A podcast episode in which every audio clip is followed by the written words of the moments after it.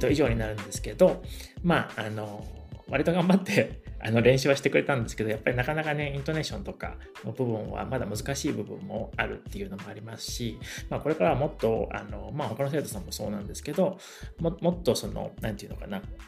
聞く練習というか、あの、正しいっていうか、まあ、自然な日本語をもっともっと聞いて、そのもっとそれで自然な日本語に慣れ慣れて、全体的にどういうふうな、あの、なんていうのかな、文章の流れとか、あと音の流れとか、日本語っていうものの、をに慣れていけば、どんどんもっと自然に、あの、イントネーションとかもできるようになるんじゃないかなと思って楽しみにしています。というわけで以上になります。じゃあ、またね最近初めてロングボードを友達と一緒にやってみたんですよ。それとずっと食べ物にこだわりが結構あったんですけど、最近はいろんな食べ物を食べるようになったんですよ。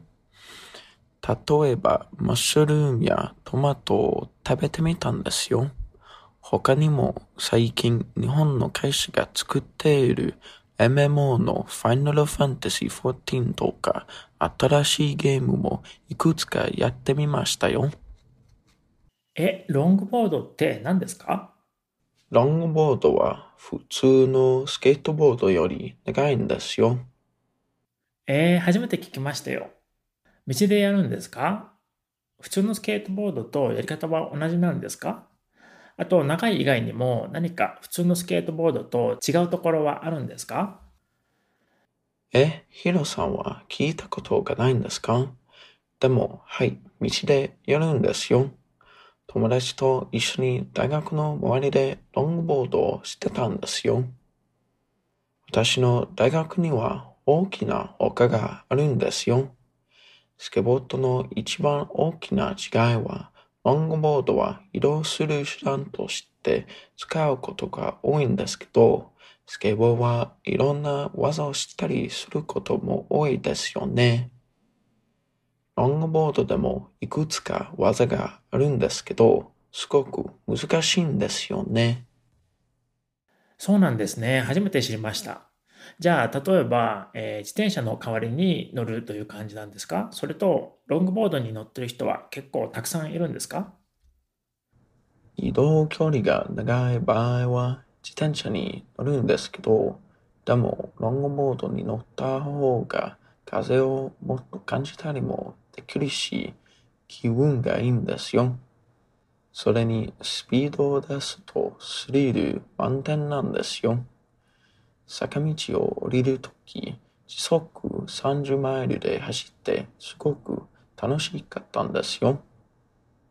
そうですね。僕の友達は移動するのにロングボードをよく使ってたんですけど、他の人たちはあまり使っている見たことがないですね。ロングボードは乗れるところが限られているので、普通は道で乗るんですよね。それと、ロングボードは自転車に乗るより足が疲れますよ。なるほど。じゃあ N さんはスピードを出すのが好きなんですね。じゃあ車に乗るときとかもスピードを出すのが結構好きなんですか？あと、ローラーコースターとかも好きなんですか？車に乗っている時にスピードを出すのは危険なので好きじゃないんですけど、ローラーコースターは大好きですよ。家の近くに遊園地があるんですよ。あ、近くに遊園地があるんですね。よく行くんですか？そういえば東京でも遊園地に行ったんですか？子供の頃は夏になると何度もその遊園地に行ってたんですよ。でも最近は仕事を始めてからずっと行けてないので、もう3年ぐらい行ってないんですよね。それと残念ながら東京では遊園地には行かなかったんですよね。でも行ってたらきっと楽しかったと思いますよ。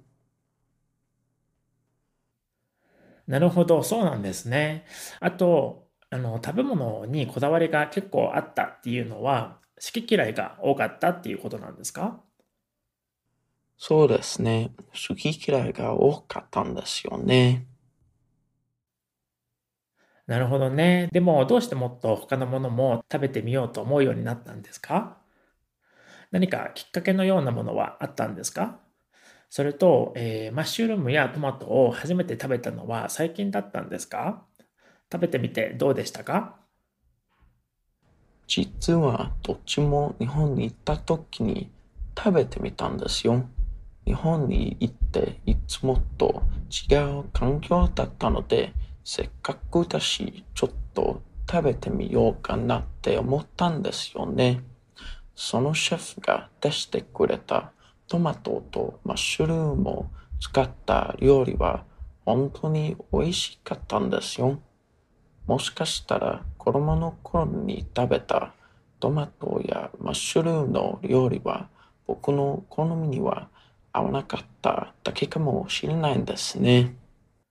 なるほどね。でもそういうことって結構あるかもしれないですよね。僕も昔は全然ダメだったものが、今は好きなものもたくさんありますしね。でもそれは年齢を重ねたから好きな味が変わっただけかもですけどね。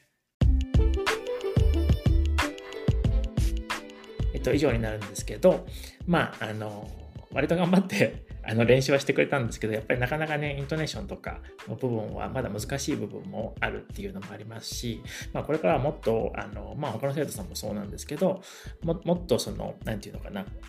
聞く練習というか、あの、正しいっていうか、まあ、自然な日本語をもっともっと聞いて、そのもっとそれで自然な日本語に慣れ慣れて、全体的にどういうふうな、あの、なんていうのかな、文章の流れとか、あと音の流れとか、日本語っていうものの、